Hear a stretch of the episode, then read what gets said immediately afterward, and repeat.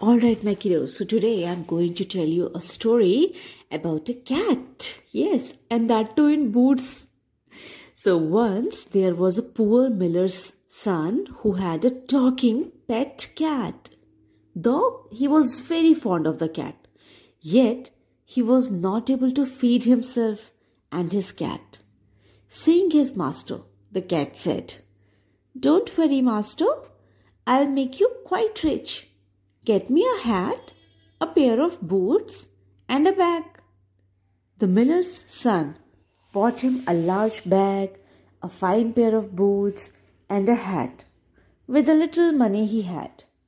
The cat put on his hat and the new pair of boots and at once went out in a nearby garden. He picked up some carrots and put them into the bag. The cat placed the bag with its mouth wide open near a rabbit's hole and hid behind a tree. Smelling the fresh carrots, the greedy rabbit jumped into the bag to eat them. The cat quickly came and tied the strings of the bag.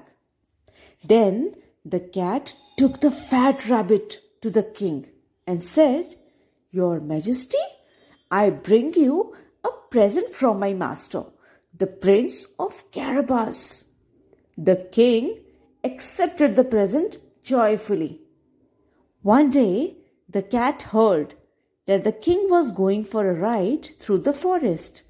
He said to his master, I want you to please go and swim in the river that flows in the forest. Now, as soon as the miller's son got into the water, the cat carefully hid his clothes. After some time, the king's carriage came near the river. The cat shouted, Help! Help! My master, Prince of Carabas, is drowning. Hearing the shouts, the king sent his men to save the cat's master. Some thieves have stolen my master's clothes, said the cat. Hearing this, the king commanded his servants to get the finest clothes for the cat's master. They did as the king had ordered them. When the miller's son wore royal clothes, he looked like a real prince. The cat introduced the miller's son to the king as the Prince of Carabas. The king was very impressed and thought that the young prince could be a good husband for his daughter. He asked the prince, Will you marry my daughter? Soon the miller's son and the princess got married, thanks to the clever cat in boots.